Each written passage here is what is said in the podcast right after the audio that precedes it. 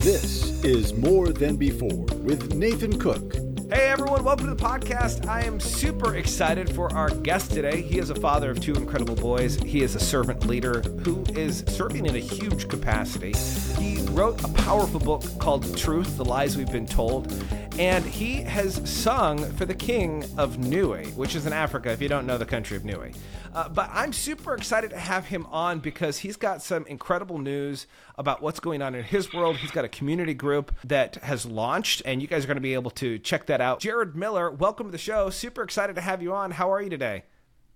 I'm doing fantastic. Excited as well to be with you. It's going to be great. Well, you know, we always have to set it up for really good just in case it goes down, you know, in fire. we got our fingers crossed. Oh man. Yeah, gotta gotta do that. I love your story. You know, you uh, music has been a huge part of your life growing up. Uh, I'm I'm curious how for you has music uh, evolved in your life, and how has that shaped who you are today? So my family dynamic, as far as I can remember, um, my parents raised me in church in a faith-based community, and as you well know, music is such a huge part of church, right? Um, half the service is music, and half the service is someone speaking to us. And so, uh, man, music was always a part of my life. My my mom and dad sang in the choir, and my mom was from Illinois, my dad was from Mississippi, and I'll never forget driving my parents driving back from Mississippi uh, after like a family reunion and uh, in the early 80s, five, six years old, we had these things called cassette tape players. and uh, and I'll never forget riding in the back seat, listening to the Michael Jackson Thriller record, like of all things, right? It's it's so crazy. It sounds hilarious, but like for those who don't know my story, like growing up, my parents didn't really let me listen to secular music that much at that age, but for whatever reason, I had the Michael Jackson record, which is incredible.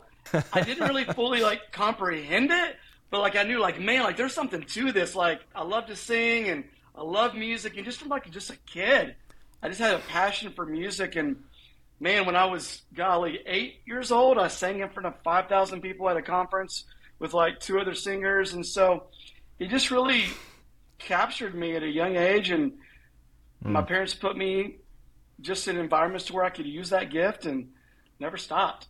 That's crazy. So, how has that lent to being able to connect with people? You know, that I love that it's such a passion for you that music, it kind of really encompasses your entire life and what you're doing. But it's such a great connection point because so many people listen to music today, but I don't think that we understand just how impactful music is. How has that been a connection point for you when when you're trying to connect with someone about you know maybe some more deeper things than not just the topical like hey have you listened to this? Have you listened to that? But more on a deeper base how has that allowed you to connect with other people? I'm a strong believer that music is, is a universal language, right? So, you know, you go to a concert and you may go with someone, but like there's thousands of people and you probably don't know who they are, but yet you're looking at them and you're singing at the top of, of their lungs you're all singing the same songs because you know all the songs and every word of the song, even if you can't sing, and you automatically have a connection with that person, and now you're like best friends, and you'll probably never ever see him again. So music is like a powerful connector, um, and so I use that example to relate my relationship with God to people, like hmm. when they don't fully understand the unseen or invisible or spirit or God, whatever they want to call it. Like for me, it's like man, have you ever just heard a song and it completely shifted your mood or it completely altered your state of mind? Yeah, well, that's like yeah. that's how God is, like on steroids. I, I knew from like a young age how it affected me, not just like in my mm. ears, but like on the inside. It affected my emotions. It affected like my thought process. I just I came alive whenever I would either play sing music or listen to it. You know, it's funny because public speaking is like one of the greatest, like number one fears of people, and then like death is number two. Well, if you're if you're singing on stage, you're not speaking, but it's another form of communication, and it's the same yeah. thing, give or take. Doing that for like decades has definitely helped me with like my fear of being in front of people. And yeah. then you get to a point like my age when you're like your early 40s, you're like, Jared, just get over yourself. and you just focus on the people and try to connect with them as best possible. So many people listen to music on a daily basis, and I don't think they understand the impact that music has on their life.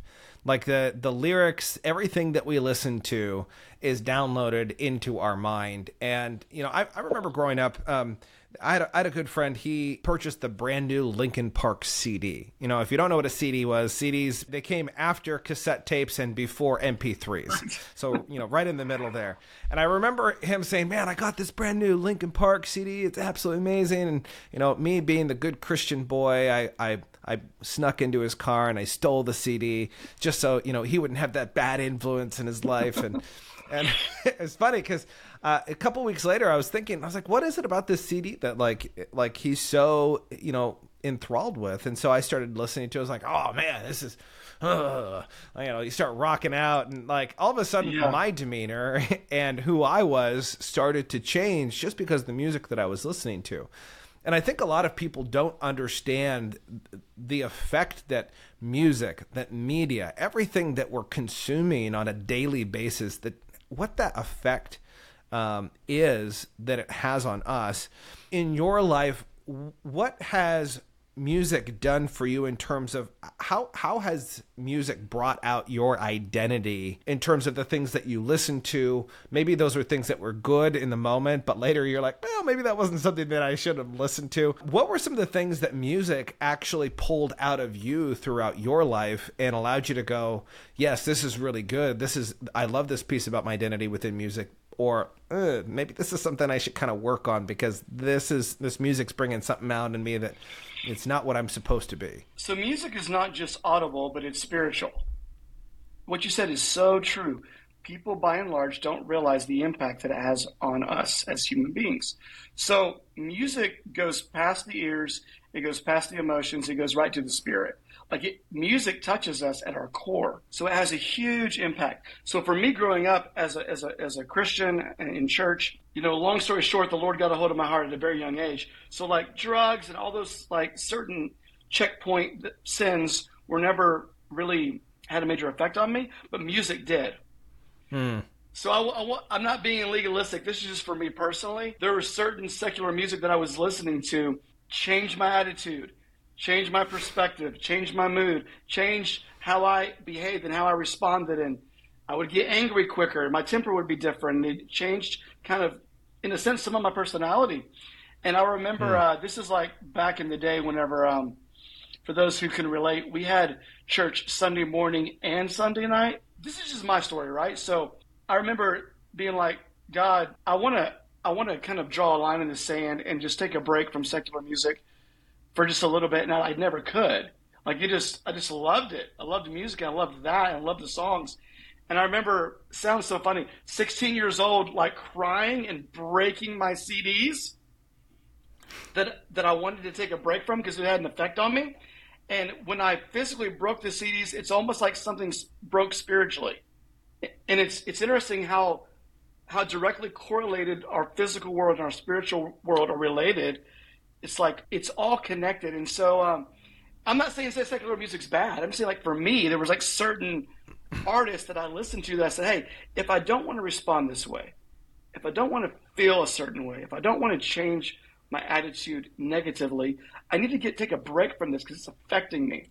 And uh, once I yeah. did that, so many things changed in my life. I love that physical representation because I think sometimes we, we think about the things that are, are attached to who we are and we never actually physically break those pieces off. There's we try to mentally break it off, like oh, I'm not going to listen to this anymore. It's, it's, we live in a very different world now where people are listening to MP3s, they can stream their music. You know, what does that look like to stop listening to music? It's not like most people today can go in their back room and they're like, oh, I'm going to break these CDs or you know records or you know whatever it is. Sure. But it's true, like it has such a meaningful impact in your life when you can do something physical to break that not even just emotional but spiritual bond that we have with some of the things that are attached to us. For you growing up, what were what were some of the things that um, you know, not necessarily that you had some crazy childhood, you know, laced with drugs and, you know, crazy crazy things like that.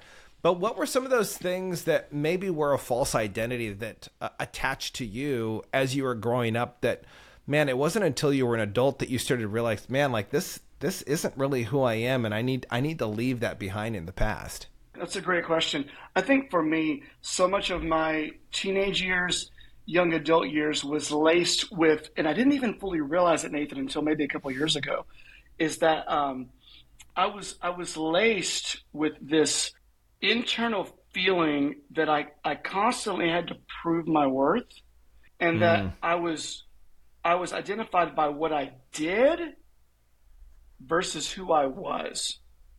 Mm. And for those who don't know my story, so I'm 43 now. My dad passed away when I was 20.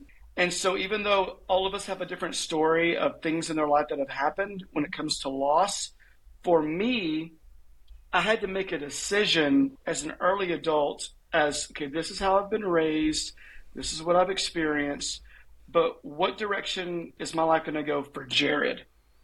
Not just what mm. I've been taught, not just what I've been raised, but like what decision, like where am I drawing the line in the sand? Where am I? What direction am I going to go for my yeah. life? And that was such a huge, huge turning point. And it's amazing, Nathan, because once I realized, Jared, it's okay. You don't have to prove anything. Yes, you should strive for excellence. Yes, you know, you should be ambitious. Yes, you should try to be the best you can be.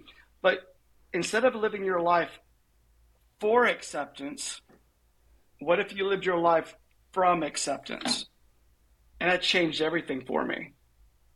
And it's still a work in I mean, progress. I mean, it's so powerful. And I love that you say, you know, it's still a work in progress because so many people think that, oh, you know, it, there's going to be a checkpoint in my life where all of a sudden I'm never going to have to deal with this piece again. Like, I, it's just, I, here's my new identity and here's where I move forward. And there's always going to be checks and balances. There's always going to be pieces in your life that come up and say, "Hey, is this really who you want to be?" You know, those that's really what the difficulties in life are. It's it's a questioning of our integrity of is this who you really want to be? It's not that you've necessarily done something bad, but it's maybe it's a question where God says, "Hey, Jared, you said that this was not who you are anymore. Well, let's put that to the test." Let's let's see if you trust me more than you trust your your past. And that's a huge piece because most of us live from the past. We don't live from the future of who God has called us to be. And I think that's a huge piece. A lot of people are focused on this identity of who, you know, this is who I was when I grew up. This is who I'm going to be for the rest of my life. And now I have to figure out the rest of life from this condition where you and I both know that it's not about the condition that you're in right now. It's about the condition of your heart and who God has made your heart to be originally. So if you can yeah. define that, if you can say, hey, this is who Jared is, this is who Nathan is, this is how he should be showing up in his life every single day, then you can start to move from that place and be pulled from where you are right now. And it will help you in making those decisions that you're making on a daily basis. Jared, one of the things I really love uh, about you, especially uh, you know as of recently, within the last couple years, you've really gone through an identity shift, being uh, a solo parent, taking care of your boys.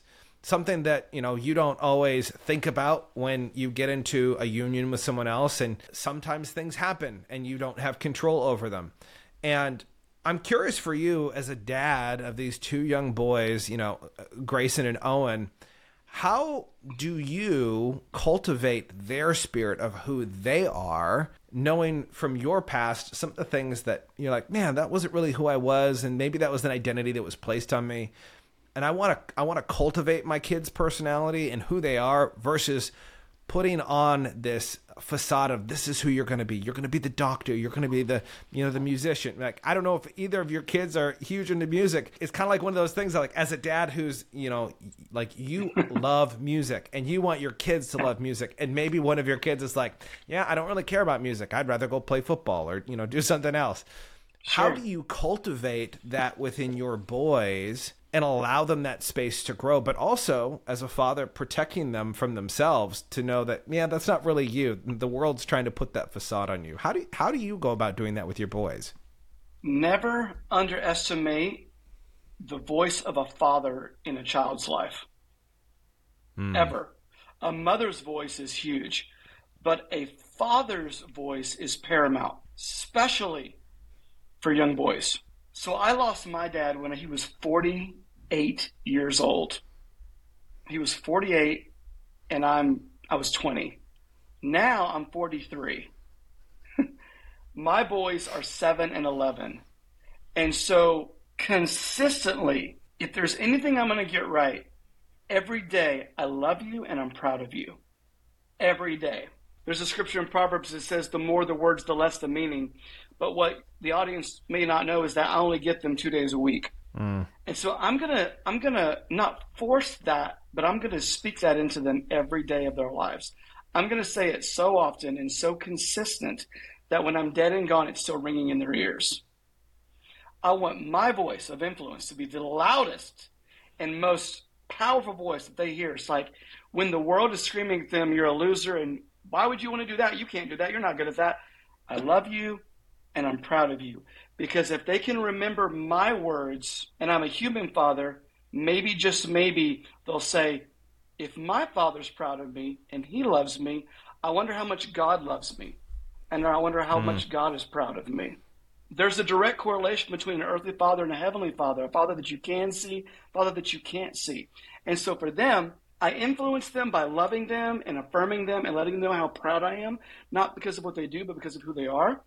And when it comes to music, I don't force it. Like, I'm a big proponent, like, what you force is fear based, and what you allow mm. is faith based. Mm. So, like, too many people, like, don't leave me, I'll do anything, don't leave me. And, like, they force a relationship, or like, they force a promotion, or that whatever you force is based on fear, and whatever you just allow is based on faith.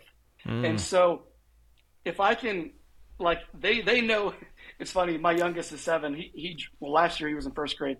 He drew some artwork at school, and he's like, "My dad preaches in front of people. My dad sings in front of people." He's drawing like stick figures. Like he knows that his dad does certain things, but he also knows that, like, to answer your question, I think the biggest way I influence my sons is by by being authentic with them. And what I mean by that is like, dad's not perfect, and if I get it wrong, I tell them, "Hey guys, I'm sorry, I messed up," or mm.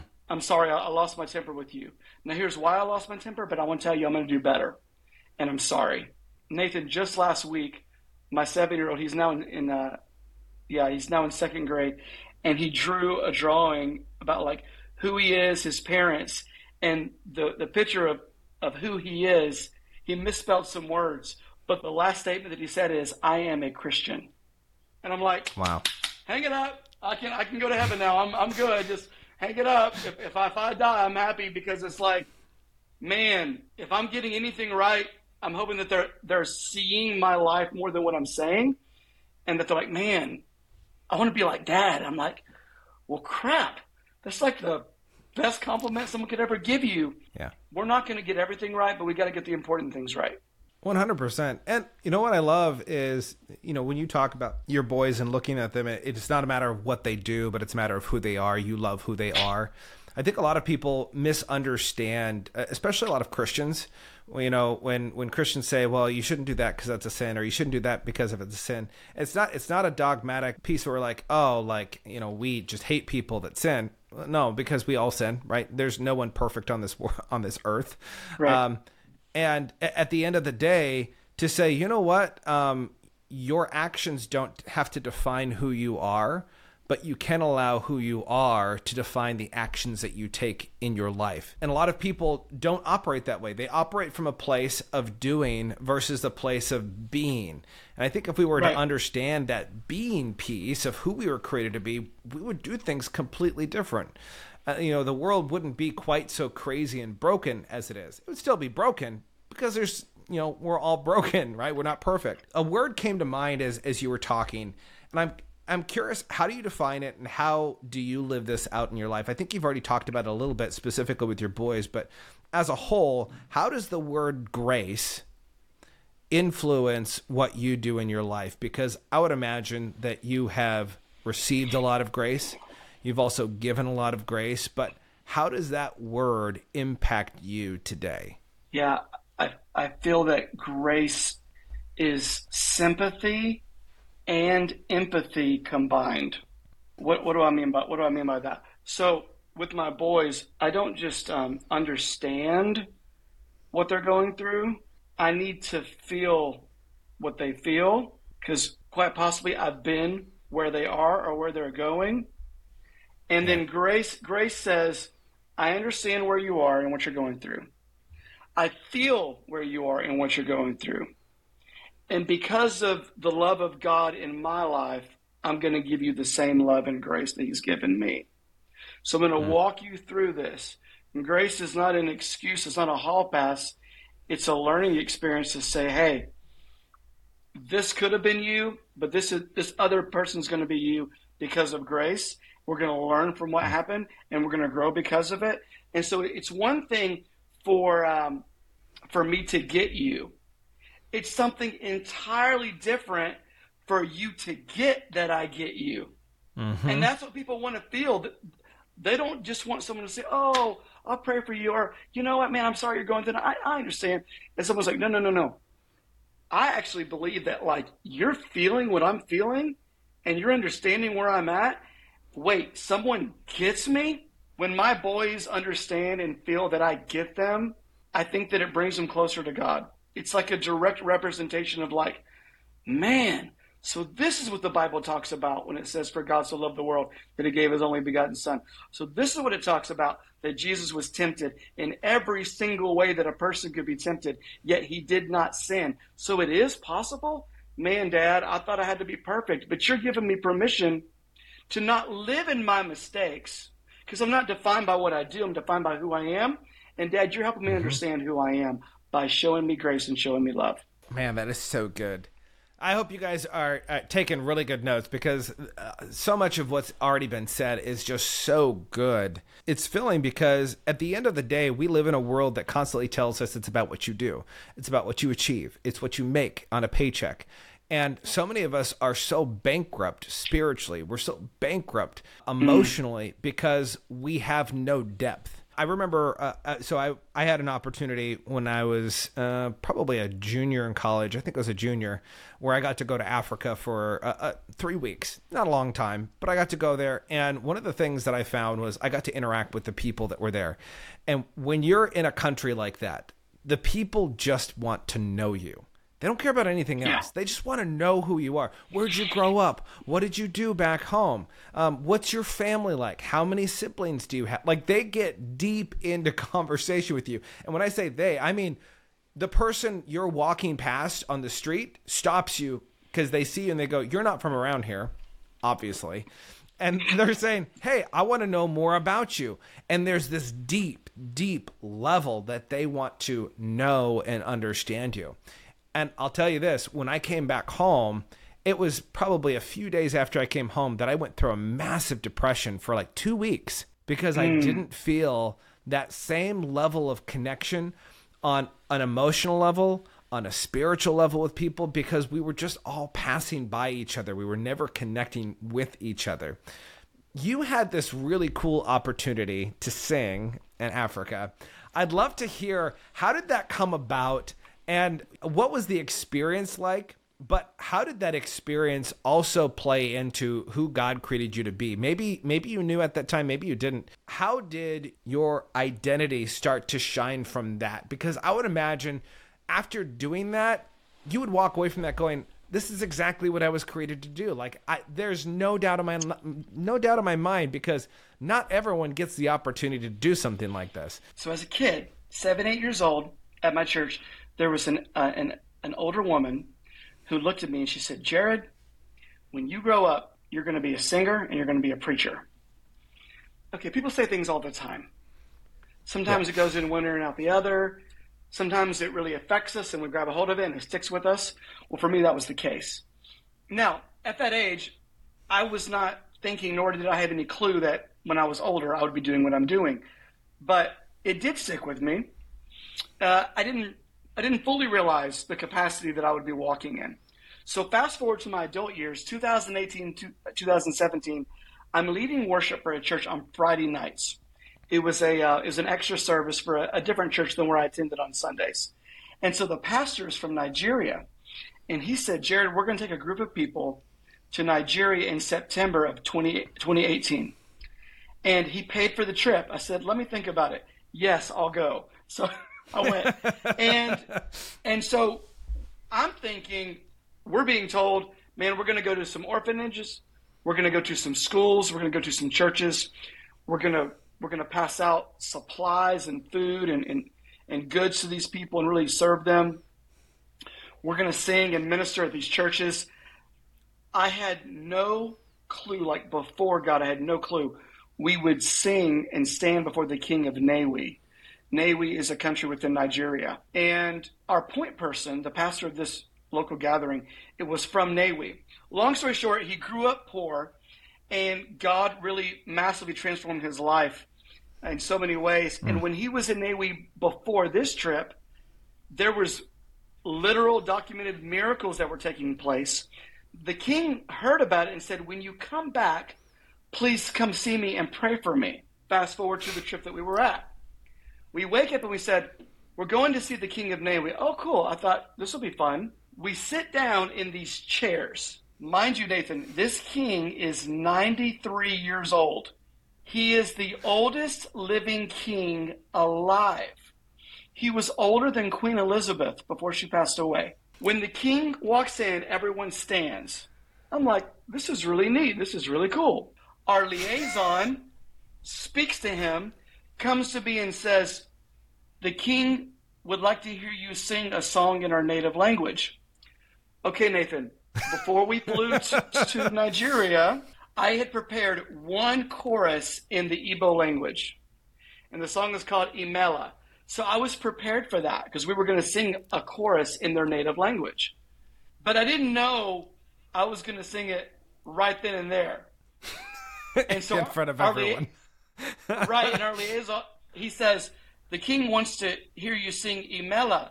I said, when? He goes, in two minutes. Me? Okay, no music, no nothing, raw a cappella. So two things could have happened. I could have been like, and I could have been fearful and shriveled up and freaked out and be like, oh, I can't do it, I can't do it. Or I could, this is what I was made for. This is what I was born to do. Like, without sounding crass, my parents got together and had a good time and here comes Jared. Why? So I could sing before kings and priests and minister to the world with my gift. To insecure people, that sounds a little pompous. But for people who know who they are, it sounds very fulfilling and very rewarding and very humbling. And we sang the song. And so the, the keyboard player who was along for the trip, I looked at him, I said, Come sing with me. It was so like just in the moment. And he harmonized with me. And Nathan, a 93 year old African king, tears coming down his eyes. And we felt the palatable presence of God in the room by singing one chorus two times. And it was the most unforgettable experience. And I'll never forget the verse in the Bible that says, Find me a man who's skilled at what he does. He will not stand before obscure men. He will stand before kings. And I mm-hmm. got it. I got it. I sing for the king every day, but now I was singing for a human king for the first time in my life, and everything changed. My gosh.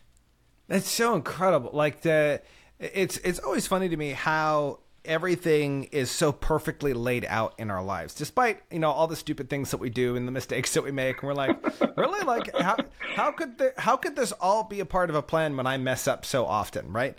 And I yeah. I love what you say. I was made for this to minister to the world with my gifts, and I think so many t- so many people today would say, well, you know, I'm never going to have an experience like Jared to minister before an earthly king, right? Uh, a, a, king from uh, uh, from Nnewi. But you know, here's the thing: is you don't have to be in front of a king in order to make a difference in a life of someone that could be important. That someone, uh, if you touch their life, you could you could literally be the hands and feet um, of God you know you're called to speak something or to say something to someone or you have some insignificant gift that you think it's in- insignificant but in reality it's something that is mind-blowing that people look at and go that is so fascinating. That's so amazing. So many people truly do not value the gifts that they were given. They're jealous of everyone else's gift. Well i don't have this and i don't have that. You know i'm not a great singer. My my wife and i uh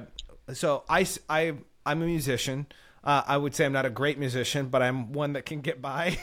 I can sing somewhat. My wife, I love her to death, but she can't carry a tone. And I've tried. Like I sit next to her and I'm like, I'm like singing in her ear, and I'm like, yeah, I'm doing everything. Like I don't know how to I don't know how to make this better, babe. I love you, but like I I don't I don't know what to do. It's funny cuz she looks at me and, and, at a certain point in our relationship, she would look at me and she was always frustrated because she couldn't sing and she was frustrated cuz she wanted to be able to sing with me. That was something that she wanted us to be able to do together. And for me, it was more like, okay, well that's just the way that it is. God doesn't necessarily put two people together for their talents and their gifts. She still sometimes looks at me and goes, Man, I wish I could just sing with you and be a good singer like you. And I'm looking at her going, You're gifted in so many other areas. Like, why would you want to be gifted in singing? Like you, you have these gifts and you have these gifts and these are amazing. So many people discount their gifts. Jared, you get to interact with a lot of people, especially being a pastor. You get to you get to speak life over people's gifts what do you say to the person that looks at their gifts and they go, "No, I think God messed up. I, I was supposed to have that gift over there because this gift is it's not serving me." There's a key in that, right? This gift isn't serving me. What do you say to that person who says, "I just don't have any good gifts. None of the gifts that I have are worth a lick." Nathan, you're you're hitting on something so relevant and so powerful. Uh, you're spot on. As many people that I've worked with throughout the years, this has to be up there with the number one or number two challenges that I face in leadership. So many people have a gift, but they don't embrace that gift and they emphasize another desire that they are not naturally God given gifted at, and they get disillusioned, disappointed, depressed, and frustrated when that gift is not blooming or blossoming, when really everyone has a place where they add the most value. John Maxwell's 17 Laws of Teamwork, it's called the Law of the Niche. And so, number one, people have a lack of awareness of where they really do add the most value. But when they actually discover where they add the most value, it's like what you said. Oh, well, that's great, but I wish God would have given me this gift.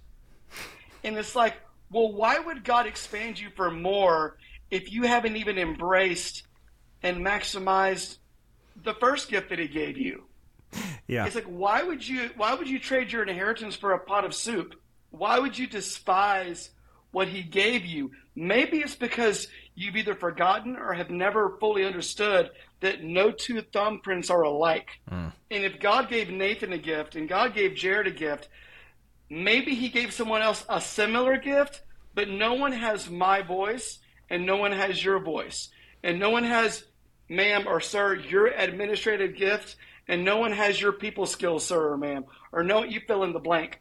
The only reason why I'm writing books and speaking and preaching and building online courses and building online communities is because I was grateful for the first music gift that I had so many of us put the cart before the horse and we get ahead of ourselves. And it's like we live in a society, Nathan, that expects the world to come to them, which is complete backwards of what the Bible teaches.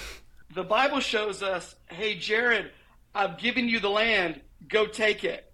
Yeah, but I look like a grasshopper compared to these guys. So you have people who make excuses, and you have those who just obey and make it happen if you'll just discover your sweet spot and like your specific assignment and what you're really amazing at and develop it, everything else will unfold. And it's kind of like singing before the king. I didn't go look for that opportunity. It came to me. I wasn't, I was like, oh my God, I can't wait to see. I had no clue. I wasn't looking for that. Like, success is not like someone calling you for an opportunity. Success is a door that you walk through that opens because of the person you've become. We don't we don't attract what we need, we attract who we are. And if you don't like who you are, and if you don't like where you're at, the good news is you can change it if you choose to. That's so good. I like stop push pause, rewind, go back through that, listen to that again. Like it's so good. And and everything that you said is so spot on. Be grateful for your gifts that you've been given. If you've got kids, you know, and, and I talk about kids all the time on this podcast because I think well, one, I've got kids, but I think we can all relate with kids. We've all seen the kid in the supermarket that's so ungrateful. Uh, you know, I don't want this. I, you know, Mike, it's so funny because mm-hmm. I was just talking to somebody the other day, and they were saying, oh yeah like we we we have these little cooked pasta noodles and we stuff them full of broccoli so that our kids will eat it. And so you know we we gave it to them and we were super excited and then they spit it out. And i was i was like laughing because our kids i have taught them to be so grateful for everything that they have in their life. And when they're not grateful i take it away. And guess what? When you're not grateful for the gifts that god gave you and you you spit on those gifts, you're not going to get another gift. That's not it's not an exchange wow. program. You don't go, "Well, I wish that I had a singing voice, so um I'm just going to forget about this engineering brain that God gave me and I'm just, you know, whatever with that. I'm just going to go towards a singing voice." It's not an exchange program. God doesn't go, "Oh, well, I'm sorry. I messed up. Uh, I forgot. I was supposed to give you a singing voice. So we're just going to make you a really good singer." It's not how it works. And mm and I would almost rephrase one of the things you said to saying success is showing up with your gift to bless others. I think so many times we are so selfish and so self-focused that we only use our gifts to benefit us versus yeah. showing up in moments where we could use our gifts to bless other people. 90% of the time when I have a, an opportunity to speak life into someone's into their world, I'm not getting paid. You know, as a coach, I get to ask great questions. I get to uncover things. 90% of the time, it's with someone that's never going to pay me a dime. I'm never going to receive anything back. It's merely my gift to them that I get to give them because God gave it to me. And man, life would change so much more in our mindset, in our perception, if we were to walk in this world understanding that our gifts aren't for us.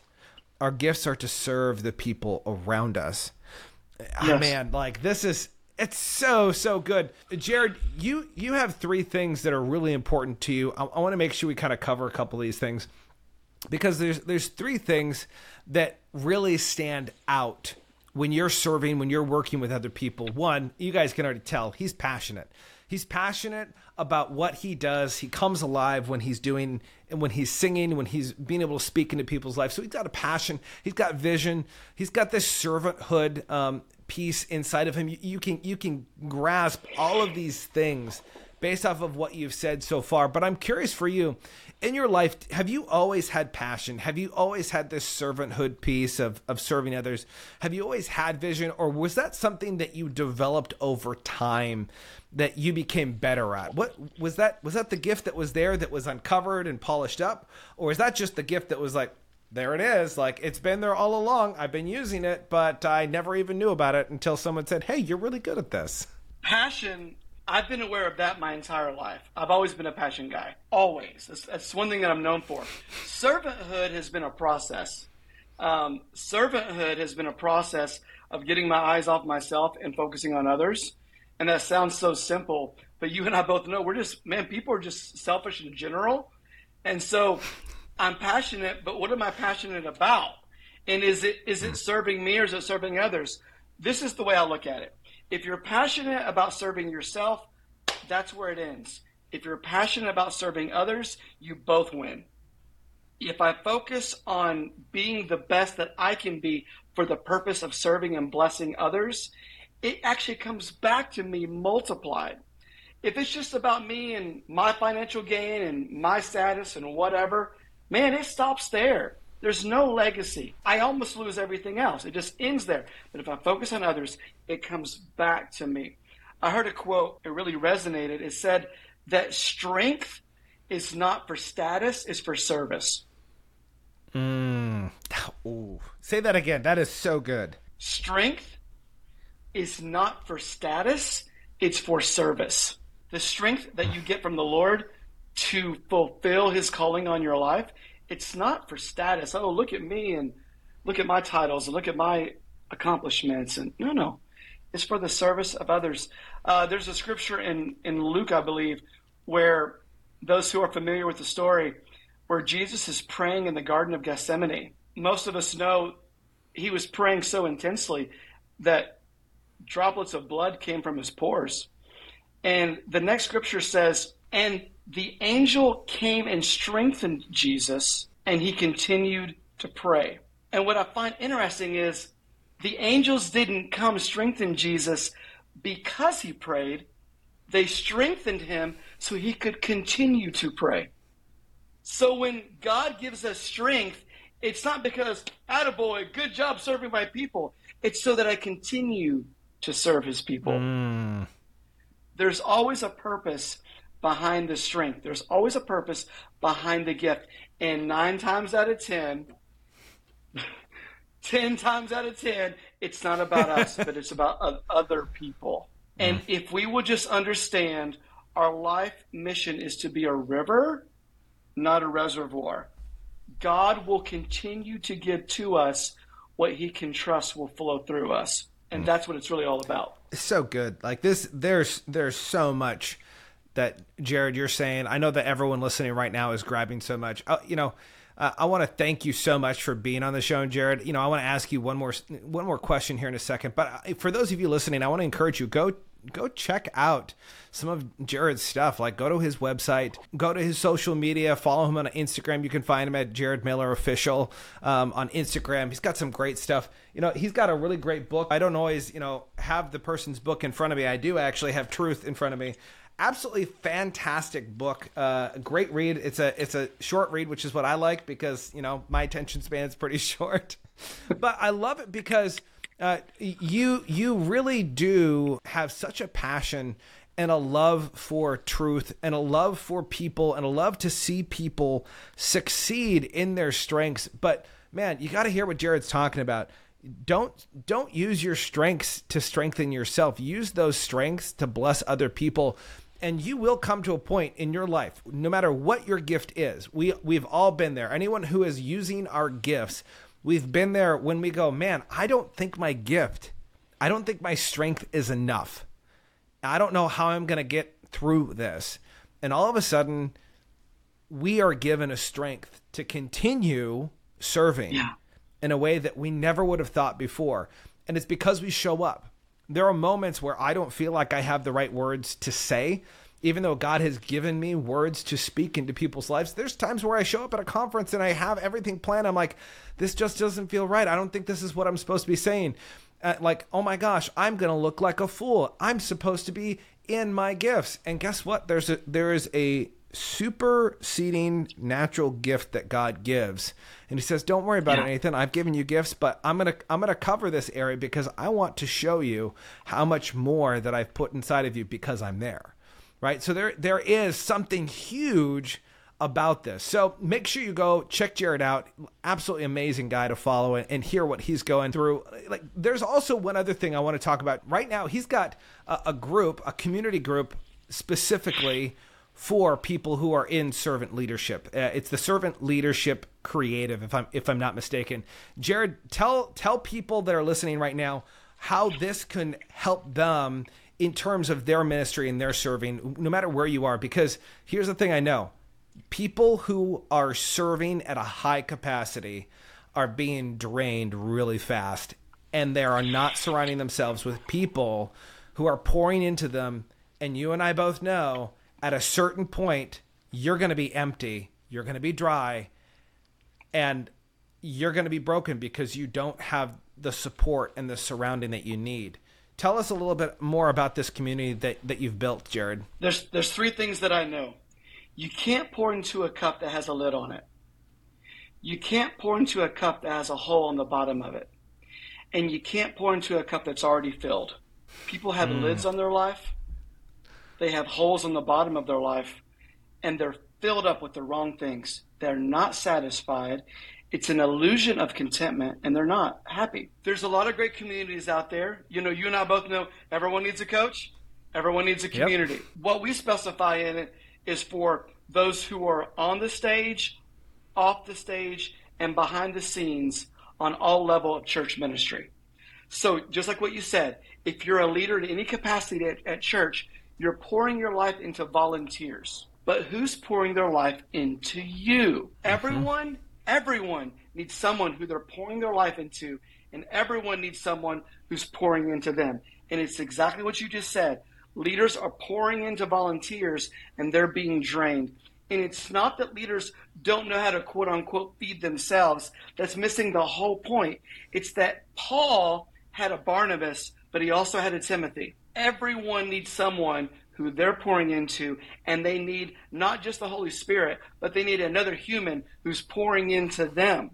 Not yep. just encouragement, not just inspiration, but accountability, relationship that if their life goes sideways, their life is not over.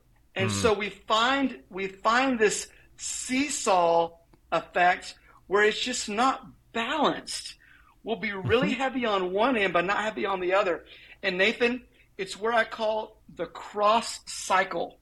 Hmm. In the vortex of the cross, favor with God, favor with man.